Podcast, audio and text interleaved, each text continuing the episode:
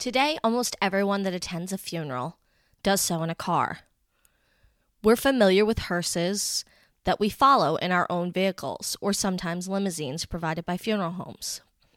But there was a time when this wasn't the norm, when rail travel was king. Today, we examine how the rural cemetery movement and the shifting of cemeteries out of the city center to suburbs impacted the transportation industry. Today, we're talking mortuary railroads. I'm Liz Clappin, and this is Tomb with a View. So, this was another listener requested topic, but it's one that I confess I had always intended on doing because this is certainly one of those topics that I don't think a lot of people know about and was weirdly common and today is virtually unknown. Um, a word about me and railroads. Uh, I try to be pretty upfront about what I'm interested in, what I'm not, and I've I've kind of kibitzed a little bit about how I'm not really a presidential scholar. I don't think that presidential history is that interesting. And I confess, in the world of history, I've always kind of been on the same page with railroads. Um, there are a lot of people, and I mean a lot of people, who are fascinated by them. But without pigeonholing too badly, I tend to think of railroads as being a boy thing. Now, I know that this is a very Western, very traditional view of gender, but girls aren't really encouraged to play with trains growing up. And uh, I definitely was a girly girl. I always have been, still am.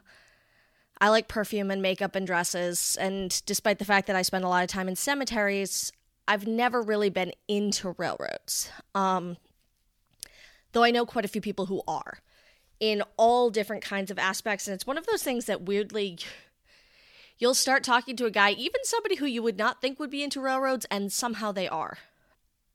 But I am also very open about the fact that when it comes to being an architectural historian, now I, I find that the majority of people that I work with in the field, they like old houses, they like pretty houses. People tend, if they are into architecture, to be drawn to residential architecture. They love the bungalows and the Queen Anne's and things like that you can bulldoze all of the pretty houses you want, in my opinion, because I am far more interested in utilitarian architecture. Give me a good asylum or sewage treatment plant any day over all the pretty houses in the world because I'm really into the engineering. I think public architecture is far more interesting because it is utilitarian. And often these buildings are magnificent and they are very both structurally and technology based decades ahead of what's happening even in the private sector. Um, they're often self sustaining. There's a lot of planning and a lot of thought that goes into this type of public architecture. And cemeteries fall into that. All of these things are intended to improve everyday life, whether it's through sanitation, health, uh, all of these things. And it's also to me very interesting to see how these places change over time.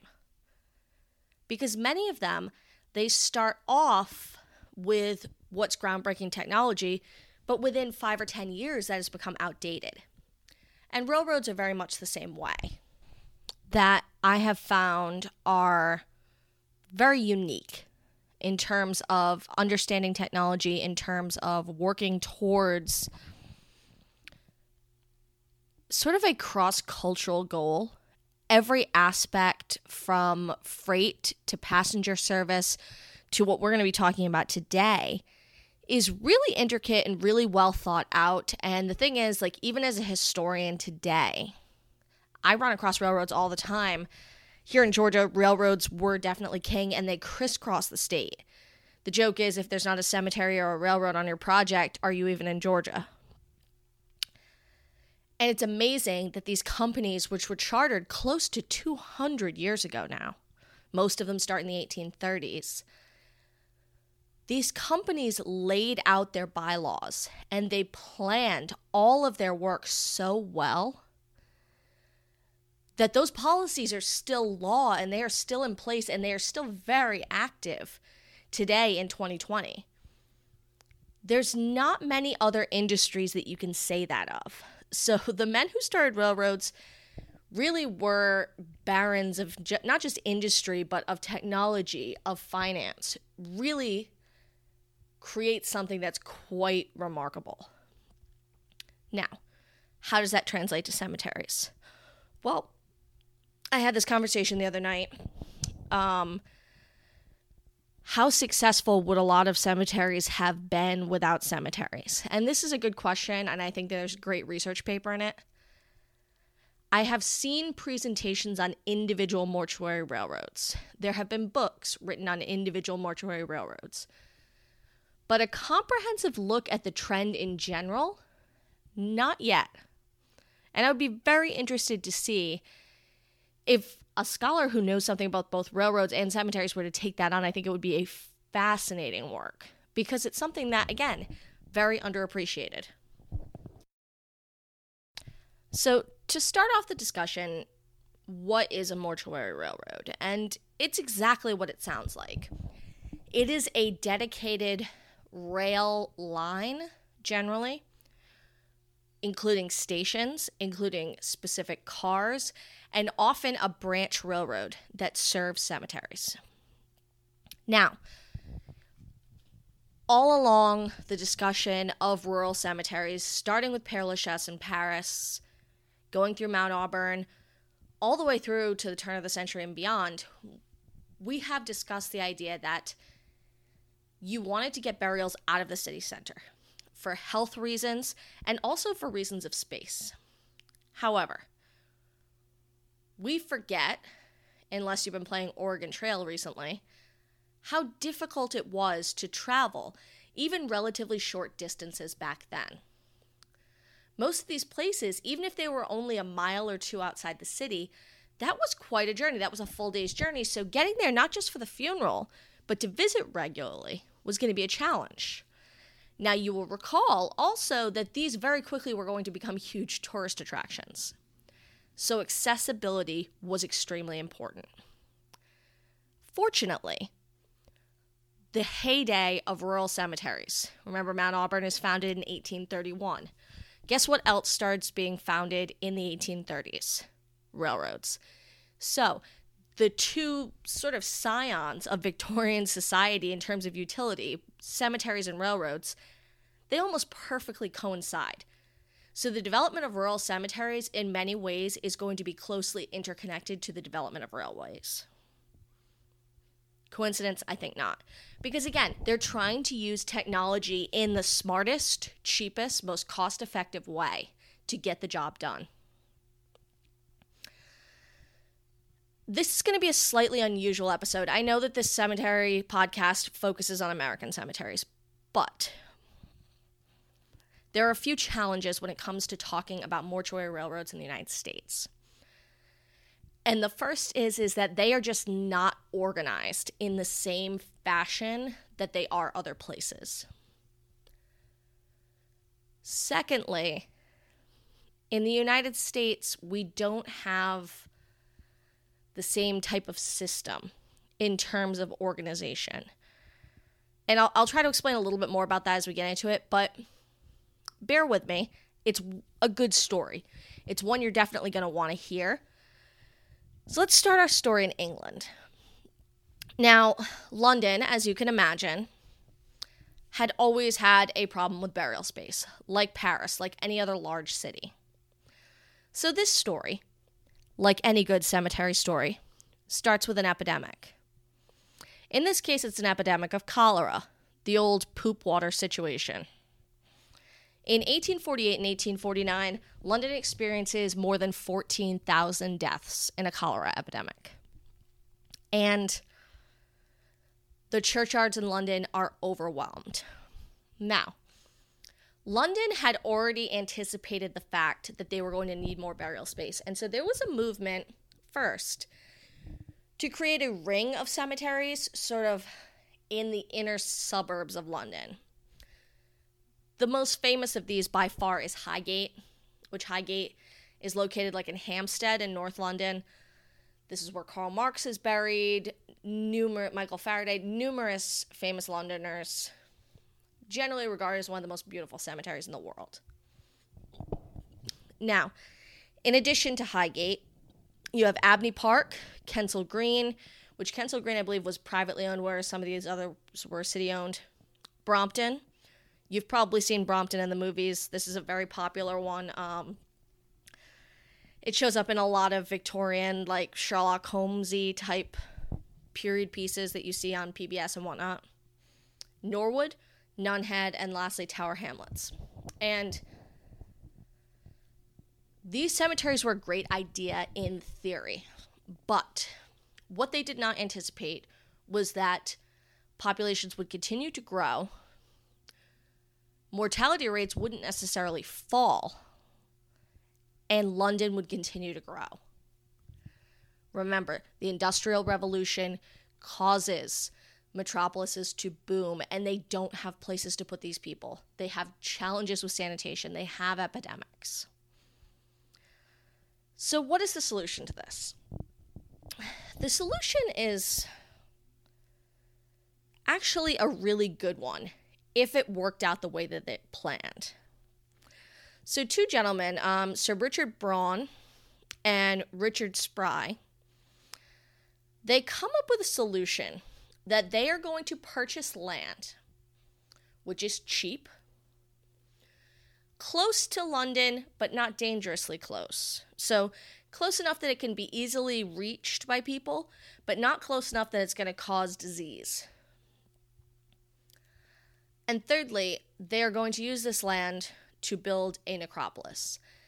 And their solution to London's problem is that there will be three great cemeteries, starting with this one built one to the south, one to the east, one to the west. And this one called Necropolis, which, if you recall, means City of the Dead. Um, London Necropolis, or as it will eventually become popularly known as Brookwood Cemetery, is founded in the town of Woking, Surrey, or roughly around there. It's actually about four miles from Woking. And there's about 1,500 acres, and this is trash land. Um, it's very rocky soil, coarse, gravelly soil not attractive for farming, not really good for anything else. So they get the land cheap. And 1,500 acres is a lot of land. When you consider, you know, some of the really big cemeteries, even here in the United States, are like 200 acres. 1,500 acres is a lot. Brookwood Cemetery will become the largest in the UK one of the largest in the world. So, what Broun figures out is that he sees that this land, this amount of acreage, could accommodate 5,830,500 graves in a single layer. Yeah, get your get your thinking caps out because there's definitely some math going on here. That's assuming every single grave, one person per grave, single layer. But then he knows it's London, so there's going to be a lot of pauper burials, which at the time the practice was was to place 10 burials in a single grave. Unfortunately, the law won't allow him to do this. But he's even assuming, you know, pauper graves are going to be smaller, they're going to be narrower, they're not going to have monuments, so you can cram a lot in. So he does the math and he assumes roughly 50,000 deaths per year in London, and they're all going to go to necropolis. That means it's going to take 350 years to fill just a single layer. If they dig them double or even triple deep, you could have the next thousand years worth of burials taken care of. In fact, he estimates that that acreage will eventually be able to hold 28.5 million burials. Now, this is a very ambitious idea but he proceeds with it. And he proceeds with it by forming what is called the London Necropolis and National Mausoleum Company in 1852. So they are formed And it's a very popular move because in 1851, the Burial Act was passed in reaction to the cholera epidemic, which prohibited in town burials. Now, we've seen this before. This is precisely what happens in San Francisco, and it leads to the formation of Colma. Like I said, a good epidemic is the beginning of every good cemetery story. So, Broun forms this company, and this is something that is really, I think today would maybe not in England, because they definitely have more socialist leanings. It's complicated because it is a company, it's a separate private company, but it's very closely tied in with the national rail system, and it's it's definitely complicated. Their plan is that they are going to run daily trains and these daily trains will accommodate both coffins and mourners. So, what they are looking to do is almost a century before Hubert Eaton and Forest Lawn Memorial Park becomes a one stop shop, they are looking to give you maybe not soup to nuts, the funeral experience, but essentially that. So, what they do is they establish a cemetery, first of all, that has two sections. This is a very English thing. So bear with me if you're not up on your religions and issues here because it is a little complicated. The southern part of the cemetery is Anglican or Church of England, exclusively for those burials. The northern part is what is known as the nonconformist section. This is the way commonly most English or English speaking countries that were part of the Commonwealth were laid out so Australia, Canada, even you know things in Africa and India, whatnot. This is how they separated their cemeteries.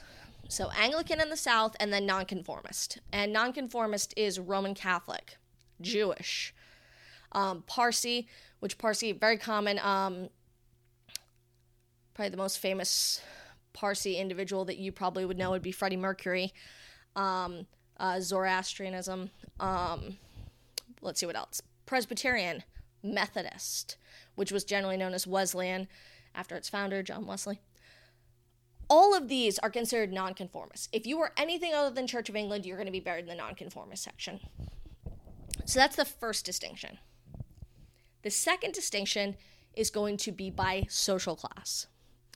So there are first, second, and third class burials. Anybody who's ever seen Titanic knows that first, second, and third class have very different ways that they are treated.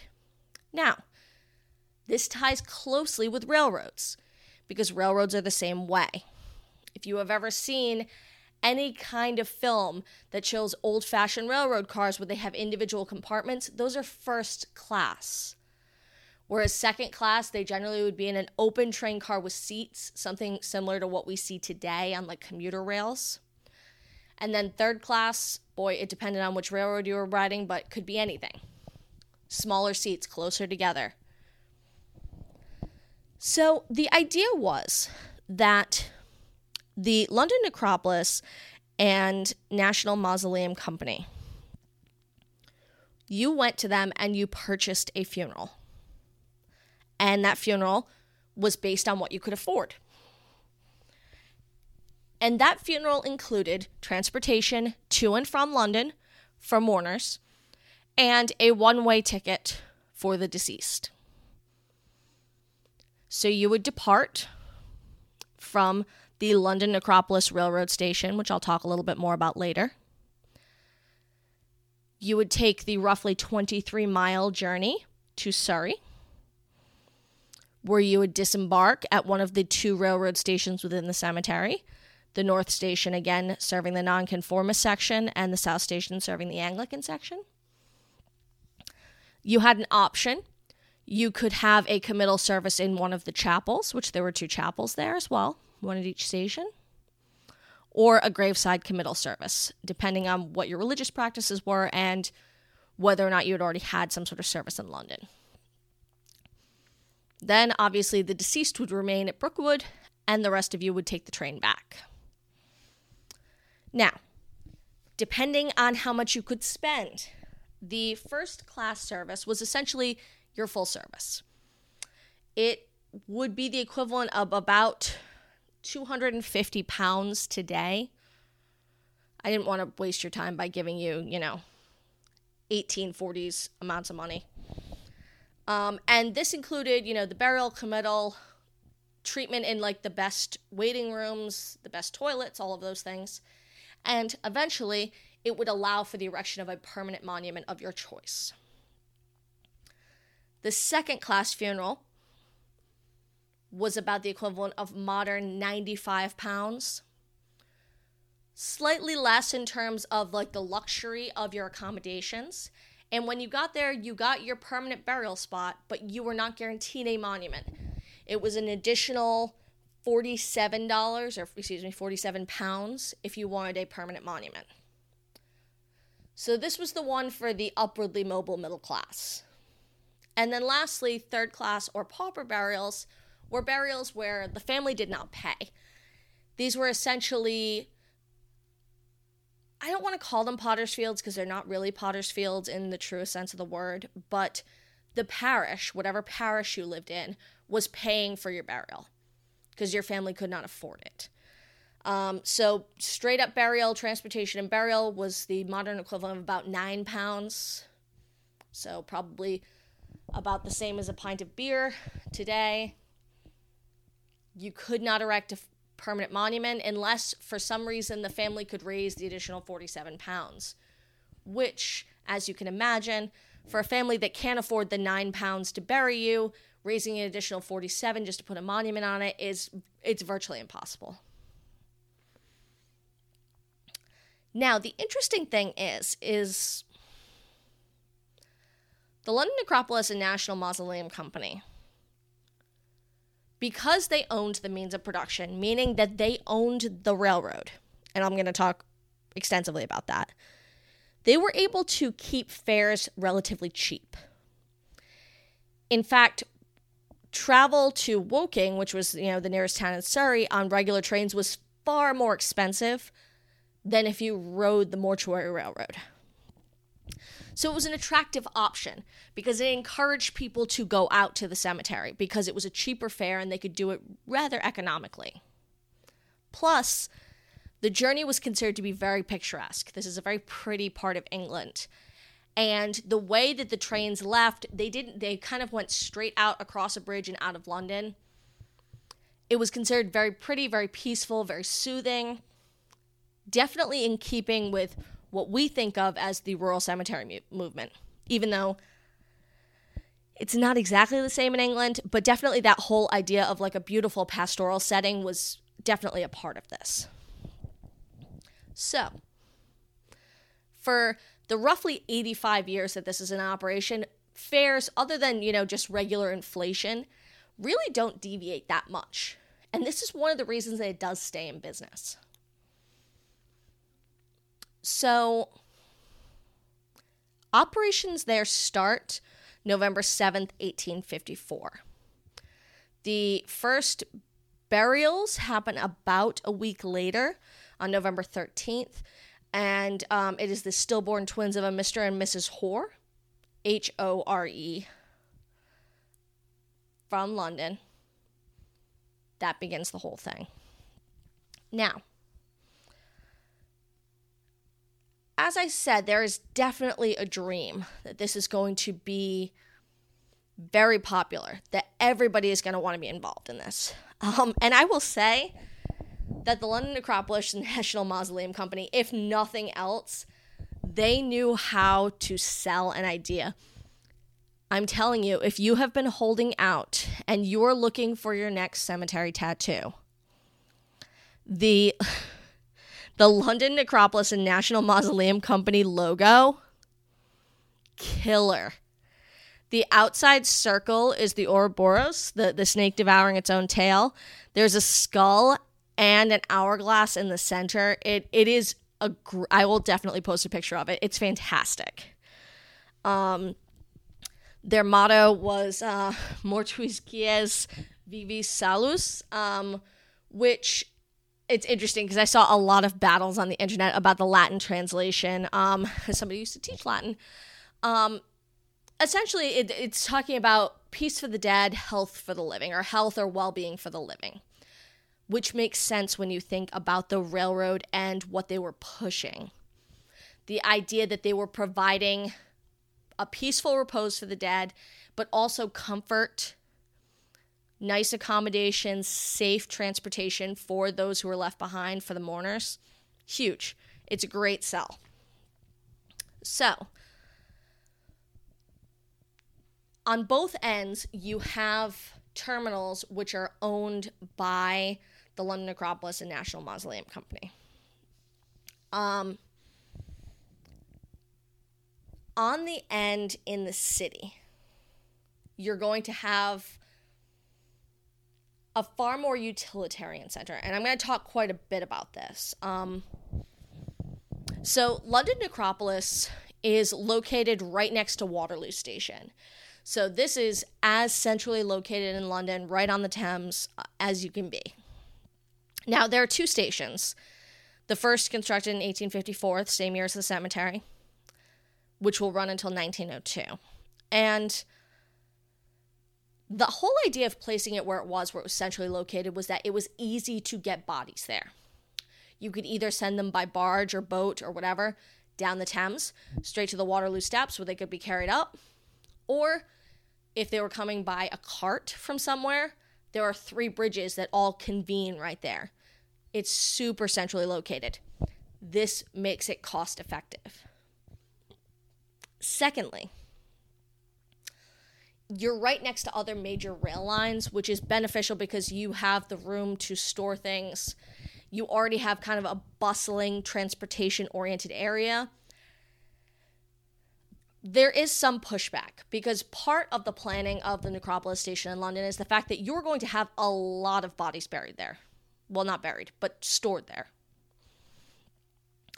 So, on Westminster Bridge Road, that's where the second one will be built. You're still in the same neighborhood, but this first one, really prime real estate, and that's one of the reasons it'll be gone later on. So, this is a really modern building and one that they put quite a bit of thought into designing. Um, the first thing that they do is they put in steam powered hydraulic lifts. That way it's easy to move bodies. Secondly, they put in accommodations to make it user friendly for a wide variety. So you have the basically the ground floor, there is a grand entrance and staircase. Think similar to like a place like Grand Central Station, the really classic railroad stations. There are also two mortuaries. So the mortuaries are actually built into the archways that are underneath the bridges. Um, to me, this is clever because they're using what would essentially be otherwise unused space. So these arches of the viaduct that cross the river, they're already kind of like natural recessed arches. They're cooler because they're closer to the ground. This is where they store bodies. Now keep in mind, a lot of these are pauper burials, meaning that the family might not have even gone out for the burial. So a lot of these bodies are maybe unclaimed bodies, things pulled from the river and things like. So a lot of the bodies that were going out there for pauper burials, nobody was coming with them. So they needed to be stored somewhere because obviously morgue space is limited. So there are two of these on the ground floor. There's also a coffin stockroom, which I read an interesting interview from 1898 where they were talking to somebody who worked at the station. And they said, you know, don't the undertakers provide coffins? And they were talking about how if you had somebody die in a hotel, you couldn't contact their family, but they had to be buried. You know, the hotel owner might call and you'd bring a coffin to take care of it. And then eventually you would get paid by the parish. Um, so this is the ground floor. Um, the first floor, what we would call, you know, the second floor, there's a boardroom, which I think is great because this is both a utilitarian building, meaning for the internal company, and also being used for patrons who are patronizing this place. Um, this is where the funerary workshops are. I mean, again, I don't know if this is necessarily embalming, building coffins. I didn't read a lot of details, but it seems like, you know, the nitty gritty of running a mortuary was probably handled there. This is also where the second and third class waiting rooms were, and the main toilets for the building. So, again, very modern, all of the newest and fanciest accommodations. And then the top floor, first class waiting rooms, and then they had their own toilets. Of course, you're paying for that privilege. This is also where the train shed was, because this is going to be the portion of the station that's level with the platform. A lot of the thoughtful details I thought were interesting, especially when you consider how elaborate, you know, Victorian funerary culture was. You know, the idea that they used glass ceilings and outside on the platform they had, you know, glass. That way, no shadows fell. And it was supposed to be uplifting and beautiful. This was a very well thought out building. They invested a lot of money in this. They had a projection that this was going to be the great wave of the future. So you boarded your train.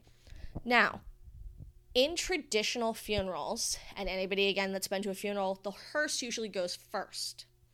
In this case, the train cars that held coffins were generally in the back. Now, these rail cars held between 12 and 14 bodies. General practice was that if there was just a first class funeral, the train would go. However, if there was just a single second class or third class burial, they waited and you had to wait another day or two for the funeral until they had more bodies because they weren't going to run it for that low a price. Like the cemetery itself, these hearse cars were supposed to be separated out by class and religion. I doubt the crews who were manning these really cared. And so they didn't this this practice really wasn't held to. But it's very funny because you can see a lot of really sort of stuffy Victorian commentary about like I'm talking bishops and things like that talking about, you know, we don't want these good Christian bodies mingling with the bodies of the heathens and whatnot. We don't want our good upper class citizens with the poor. Essentially, we talked about it a lot last week with the Jewish episode. Everybody's equal in death. And certainly these mortuary railroads, which were all about efficiency, proved that. Um, one of the reasons that inevitably the car was going to be in the back was the fact that the way that the branch line was designed, that there was not a turnaround, meaning that trains had to back in and out, which is the way that most, a lot of stations are even today. Um, so if it wasn't on one end, it was on the other end. Now, at the other end, what did they see? So there were, like I said, two sections of the cemeteries, each had its own station. They were designed by um, Sydney Smirke, and they actually, again, opened right at the beginning of the cemetery. They're far simpler than what you see in London. They are single story buildings, and they are just basically square, kind of low squat buildings made of wood, with the exception of the foundation, the chimney, and then the portions of the platform. They are lit by oil lamps. They are never electrified throughout their entire use. Now, inside, just as it was in the other station, you do have sectioned off areas. So there's a central square courtyard, but there's also, and I think this is great, they call it the first class and then ordinary reception room. But I think they also realize that just in terms of volume, you're getting far more third class burials than anything else. So a year after the cemetery opens, they actually dig a cellar underneath, and that's where they put the third class waiting room. Now, there is also a refreshment room. And because I knew you were going to ask, yes, they were licensed to sell alcohol. And yes, while the funerals were going on, because they would leave the waiting room if they were having any kind of services in the chapels, they would go up the cha- up to the chapel, which was on the hill above the station. What would the train crew do? But sit there and have a drink while they waited. And, at least on one occasion, January 12th, 1867, the train driver was so drunk that he could not drive back, and so the assigned fireman, who was there to take control of the coal just in case it caught on fire in a bad way, had to drive the train back to London. After that point, the London Necropolis National Mausoleum Company made a deal with their train crews. We will give you free lunch on the condition that you only have one pint of beer. Sounds like a pretty good deal to me. Just a little bit of levity. You know, we're a cemetery podcast, but we don't take ourselves too seriously. So, this whole system works pretty well. Now, one of the questions you might be considering is you know, who is using this? Like I said, obviously, third class burials are the most common, but you have a really wide range. Also, as things start to progress and as cultural things change, the system also adapts with it, which I think is one of the most interesting things. So, in 1885, um, Woking, Surrey gets a crematorium. Now, the London Necropolis and National Mausoleum Company desperately want a crematorium because they see this as being the wave of the future, and they are very correct. In order to not have competition from somebody who already largely held the death monopoly in this part of the world, Woking Crematorium, which again is a couple of miles from Brookwood, makes a deal where a lot of their bodies will be transported by the railroad and then do the last part in a cart. This also provides an excellent opportunity for the London Necropolis to kind of get in on the cremation game without fully being in the game, without the expense of building a crematorium. The most significant example of this so, we talked about the reception rooms, these waiting rooms at this beautiful, luxurious station in London. I should say, even though there is a first, second, and third class, like if you, I, there are no surviving pictures, but just from the descriptions I've read, they actually were very close in design. They were all fairly luxurious places to wait, I think because they were really trying to sell this to people. But these waiting rooms, of which there were multiple, could also double as chapels or as reception rooms for people who wanted to have a funeral in London, who, for whatever reason, couldn't go out to the cemetery, weren't planning to go to the cemetery. Perhaps the most famous individual who did this was actually Frederick Engels, who you are probably most familiar with as being the co author of the Communist Manifesto along with Karl Marx. So, Engels' funeral on August 10th, 1895, was actually held at the Necropolis Railroad Station in London. And it was held in one of the bigger reception rooms, had 150 people in attendance, because he had requested that his body be cremated. So his body was transported from London Necropolis to the Woking Crematorium. Then eventually a smaller group left, went with his body once he was cremated. They took his remains and they were eventually scattered at sea. But to me, it's very interesting that even significant, I mean, Engels was fairly famous even in his lifetime, were having their funerals in a train station. Again, this is one of those really weird things that nobody talks about today, but at one point were, was fairly common. You might ask, who else rode the mortuary railroad? Well, a gentleman named um, Charles Bradlaugh, who was a member of parliament from Northampton, was a huge advocate of self government for India. And he had something like 5,000 attend his funeral. It required 17 carriages in his funeral train to Brookwood. Among the riders, a 21 year old Gandhi. That's right, Gandhi rode the mortuary railroad to Brookwood.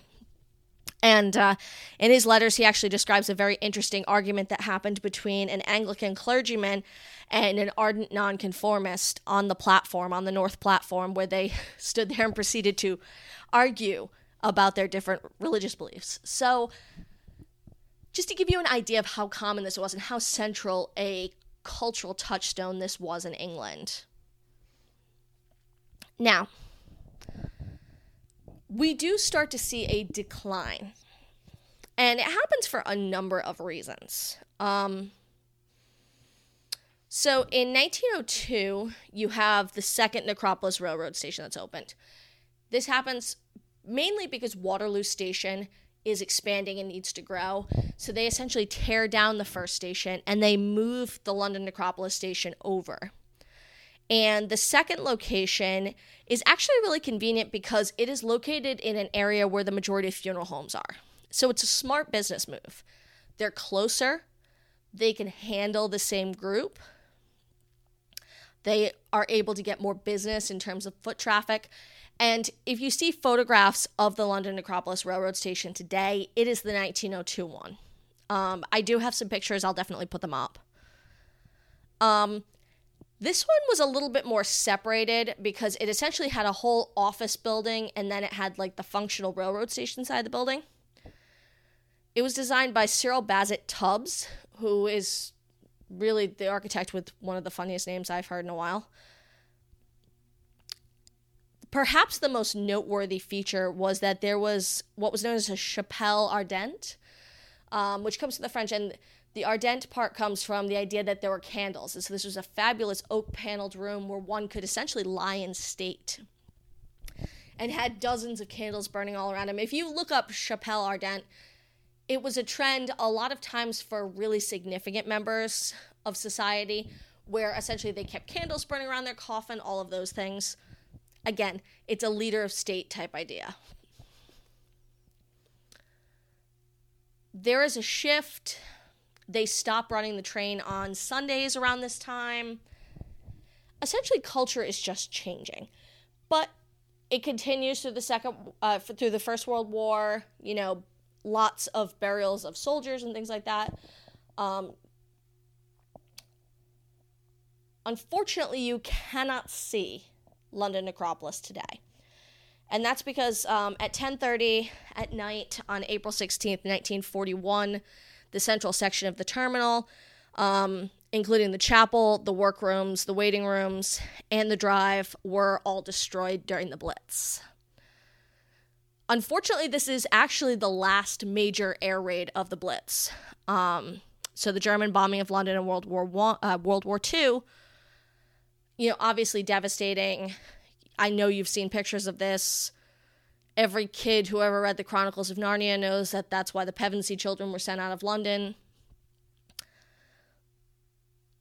I mean, it's a devastating loss. Um, portions of it, especially the office building, were still intact after the bombing. The platform itself was intact, but badly damaged. I have a picture of the bombing damage. Um, and when the divisional engineer was sent out there to assess it, he literally all he wrote in his notebook for that day was necropolis and buildings demolished.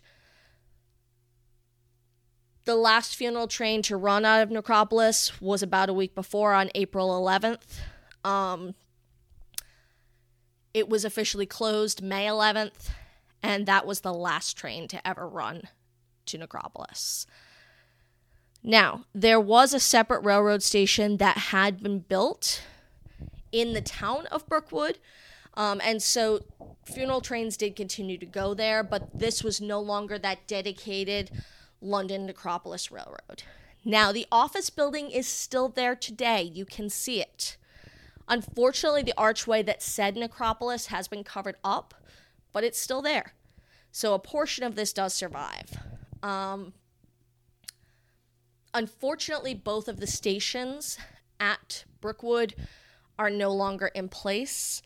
Um, they essentially were abandoned and they kind of just fell into disrepair over the years. Um, they did use them kind of as like snack stands for a long time. I don't know if they were still selling alcohol at that point, but uh, they too eventually kind of declined. I know that part of the ruins of the North Station are still there, but they are very overgrown. Brookwood, unfortunately, suffered the fate of many cemeteries where it just it really was neglected, particularly through like the 50s, 60s, and 70s. And it has come back some, but it's still being such a large piece of land is not in great shape. So, how did the whole plan work? You know, that projection of 28 million burials, 50,000 people a year. Well, I hate to trash Sir Richard Broun and Richard Sprye, but it didn't really work out that way.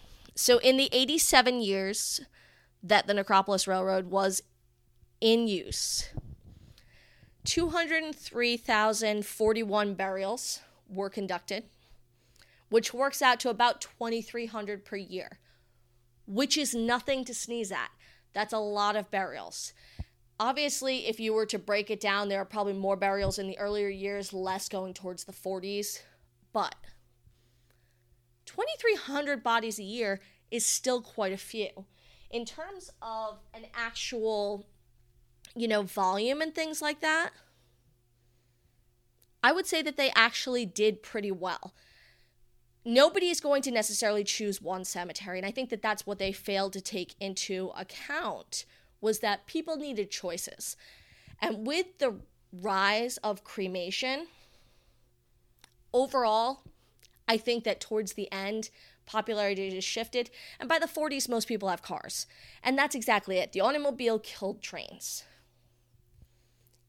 No matter where you are in the world, by the 1950s, the heyday of train travel is over. Here in the United States, the last Union terminal that was built was in 1959, and that was in New Orleans, mainly because they didn't really have an airport. But I think the fact is, if you do the math, they were transporting about six bodies a day out to Brookwood. And any cemetery that's handling six six burials a day, that, that's a pretty busy cemetery, especially in that era. Plus, I think more so than anything else, you can say that the Necropolis Railroad really set a global precedence. And I'm going to talk about that just a little bit in terms of what did they inspire, where did things go from there. First of all, in England, there were a couple of other mortuary railroads, um, not as well known. Um, West Norwood had a railway station very near to it. The South London Metropolitan Cemetery also had a special design at its station where there are specific side gates that pallbearers could access, and you can still see these today, as far as I know the big change happens in 1947 when nationalization of railroads starts to require that coffins be carried separate from the rest of the cargo. And this proves to be a very expensive alternative, having to have additional cars in order to carry bodies. And this really cuts down on the amount of people willing to use trains, unless for, you know, state occasions and other things like that.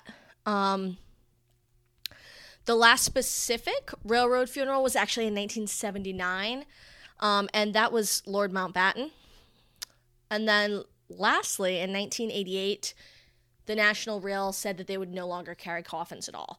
So the true end of the era for English mortuary railroads in any form is 1988. But that being said, you do still have a lot of noteworthy people. I mean, almost all royal funerals are still funeral trains. Queen Victoria, Edward VII, and George VI all um, were carried on the Windsor and Eton Railroad um, to Frogmore Mausoleum, where they're buried near Windsor Castle. Um, the only prime minister I know of is Winston Churchill, which, of course, he kind of breaks the rules. And um, he rode the Southern Railway Battle of Britain car um, from Waterloo, obviously right next to the old Necropolis station, um, to Hanborough, which is close to Blenheim Palace, where he was born, and close to the churchyard where he's buried. So there are still a few instances, but obviously, there after the 40s, there is an almost total decline in in railroad funerals, and it just goes away. The technology changes, and automobiles become king. Now, other countries do start to emulate this, though, and I'm going to start with obviously the closest related and probably most significant example, and that's going to be Australia.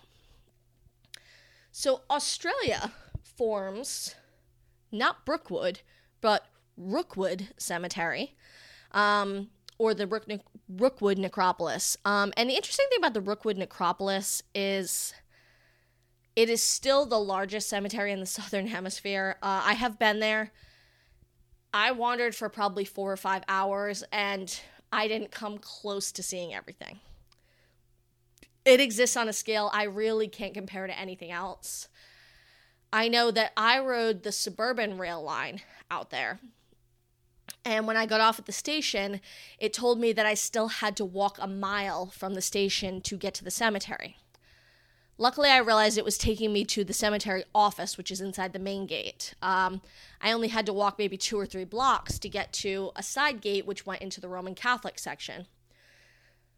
But still, um, just staggeringly large. Um, so, Rookwood is about 15 kilometers outside of central Sydney. again, this is a very similar story where there's a push to move burials out of the city. They find land that is cheap, they find land that is abundant, and they are going to take advantage of this. And they are going to push these burials out there. But they need a way for people to be able to get out there. And more importantly for bodies to get out there. And this is going to be something that's going to be emulated um, Fawkner cemetery and station which is actually going to be south of sydney springvale necropolis in melbourne like so this is going to be something that definitely they take lessons from brookwood in this Commonwealth country that is not that far away, and they take it into account. Um, similarly, here there is a central station, which is today known as Regent Street. This one is still here, and it is frankly magnificent. I didn't get a chance to see it up close, but I did see it from a train. We stopped not far from there because it's right next to the Central Railroad Station in Sydney. Um, and I know Hosteling International actually has a hostel not too far from there. That's not the one I stayed at. I stayed at the one in Circular Quay, um, which is beautiful. If you are ever traveling in Australia on a budget, I cannot recommend it highly enough. I know not everybody really loves staying in hostels, uh, but I tend to travel cheaply. That's the only way I do it. 360 degree views of the harbor. Uh, if you had stayed at the hotel next door, you probably would have been paying $450 a night. Uh, and for you know less than $30 a night, I was staying there with the same view. Um, if you don't mind sharing a room with other people, it's a pretty good deal. Um, and they had wine and cheese every night, free wine and cheese up on the on the rooftop overlooking Sydney Harbor. Hard to beat. I'm not getting sponsored by Hosteling International or anything, but if we can ever travel again, it's a pretty good tip. So anyway, so Regent Street Station is opened in 1869. Um, it is just it's a magnificent building. It really is. Um, it is designed by an architect named John Barnett, who really he designs the stations at both ends and in terms of prolific architects in history, I don't think you can get much better than John Barnett. He designed 130 courthouses, 155 police stations, 110 jails, and 20 lighthouses. That's to say nothing of residential or other things like train stations and whatnot. That's just a volume that's just staggering. And beautiful Victorian eclectic high gothic with carvings. These are these stations are both built of sandstone. Th- these are just some of the prettiest buildings you'll ever see. Um so he builds both the Regent Street as it's known today, but it originally was known as the Mortuary Station. It's known as Necropolis Receiving sometimes. Um, and then at the other end of the line, you actually have not one, not two, but three, four stations within Rookwood Cemetery. Rookwood, like Brookwood in England, is separated out by sections. So they have a Roman Catholic section, they have an Anglican section, they have a Wesleyan section, they have a Jewish section. One of the interesting things, even today, about Rookwood is that, I mean, they have a Greek Orthodox section. Anything that you can imagine. Really, really, really interesting. Um, so station number one is the famous one, and this is. It's interesting to me because I did read that station number two was the Roman Catholic station. Station number one is literally right across from the Roman Catholic section, so I'm not sure why they had a second one. I guess maybe for convenience. Um, the Chapel of St. Michael the Archangel is like across the road from where station number one was. Um, Station number one, built in 1865, stayed there until 1958. Uh, it was discontinued about a decade before in the late 40s um, and then just sat empty. And again, this is a luxurious building. Beautiful, resembles a church because it has a little belfry where they would ring the bell to give a warning so that people, the train would go out in the morning and come back in the afternoon. That way, people didn't miss the train back to Sydney. Um, it had t- double platforms. It had multiple vestibules. It had a retiring room inside. It had a ticket counter inside. Really, again, I have pictures of both of these stations. I will definitely put them up. They are something to see. So it sat empty for about 10 years, fell into disuse, at which point it was sold for 100 pounds to a minister from the newly formed state of Canberra. Canberra is, that's always a great trick question. Ask people what the capital of Australia is, they never know. Sold to this, the Australian National Territory, where the capital is, um, where now it sits in a suburb as All Saints Church. So you can actually still see this, you just cannot see it in its original location and they definitely modified it. Um, so the huge archway where the trains used to go through is now a big glass window. They actually flipped the belfry. Was originally on the left hand side, now it's on the right, but it's still recognizably the same building. Um, so I give them credit. They stacked up all this sandstone and they transported it, you know, a couple hundred miles away. Really good adaptive reuse. Now, the other stations, which I have pictures of those as well, far less elaborate. Um, would, in the case of numbers two and four, number three used some of the same materials as number one, but still far less elaborate. But again, these were all about serving different populations, whether it's the Catholics or the Jewish. All of them were different stops along the mortuary railroad and you can still see where the tracks were. And one of the interesting things about station number one, even though it's no longer there, there was a big push in the early 2000s to memorialize it. And so they now have, it's kind of a sad, ugly memorial, but you can see the original proportions of it. It's in sort of an open area, and they have kind of laid out the dimensions. I have pictures of this I can post. Um, to give you an idea of what it originally did look like. Um, and the only surviving part is that there's a little utility shed off on the left hand side, and that is still there. Um, like I said, the Regent Street station is still there. However, uh, it was closed in uh, 1938, about 10 years before the railroad stopped running in 48. Um, and they shifted the last funeral trains over to like the main railroad station and they used it for animals for horses and things like that. It was sort of a stable. And then in the mid 80s it became a national trust property and they sought to restore it. And in I, I have to say this might be the weirdest flex we've ever had on Tomb with a View. In 1986 it became a pancake restaurant by the name of, wait for it, The Magic Mortuary.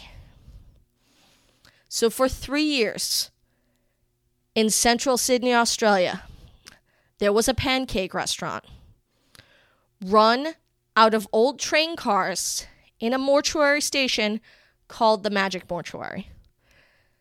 I am only too sorry that I was far too young to enjoy it because you know, if that still existed today, I would have pictures of it and I would have eaten pancakes there. But sadly, we can't mourn too deeply for what will no longer be. Rookwood is eh, it's an experience no matter how you try to slice it. Um, but almost perfectly modeled on what was this very very established practice that was already going on for I mean, in terms of time frame, only about a decade. You know, it's about 10, 12 years in between when this happens in England, when this happens in Australia. So, definitely, this is a pretty quick transition. You're not seeing this 50, 60, 100 years later. But of course, Australia is still very closely tied with England at this point. Now, it's not just the Commonwealth countries that are doing this, though. Malmi Cemetery in Helsinki has a line which runs through 1954.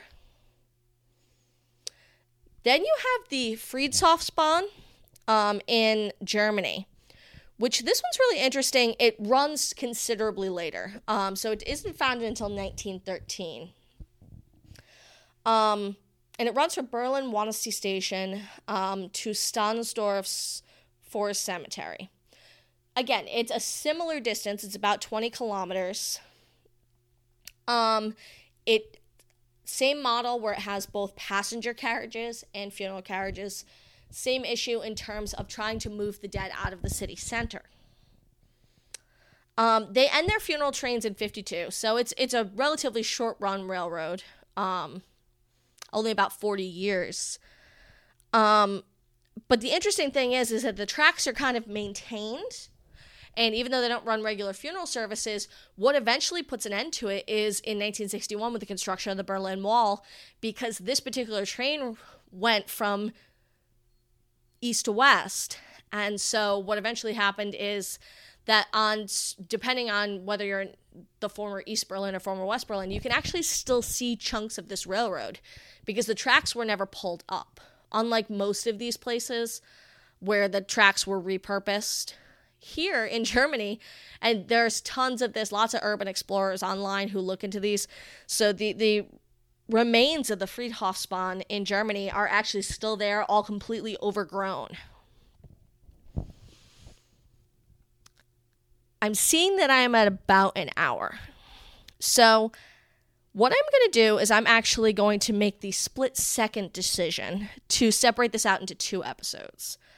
So, I've given you the basics. I've told you the story of the London necropolis and how that was expanded out into a trend that really kind of crisscrossed Europe and the colonial empire of England. Next week, what I'm going to look at is I'm going to look at the United States. Because in the United States, it doesn't happen the same way. However, in the end, I think that the United States maybe had the greatest mortuary railroad. And again, it's a story that you've probably never heard. As always, thank you for your reviews and ratings. Uh, if you have not done so, please go online and do that. I wish I knew why. That's the biggest thing that matters on iTunes. It's not number of downloads. Um, I know it takes a couple seconds to log in, but if you do have the time to do that, please, it does help. Makes me more visible, makes people be able to find me. Believe it or not, if you search for cemeteries, I'm not the first thing that comes up, which is disappointing even though we're we're really one of only a handful of podcasts that ever address cemeteries. Also, follow along on social media. This past week, I did share quite a bit. Um, apologies to Congregation Mikveh Israel for my typo, where it ended up as Mickey Israel, um, who sounds like a kid that plays for the you know the local Jewish rec league baseball team.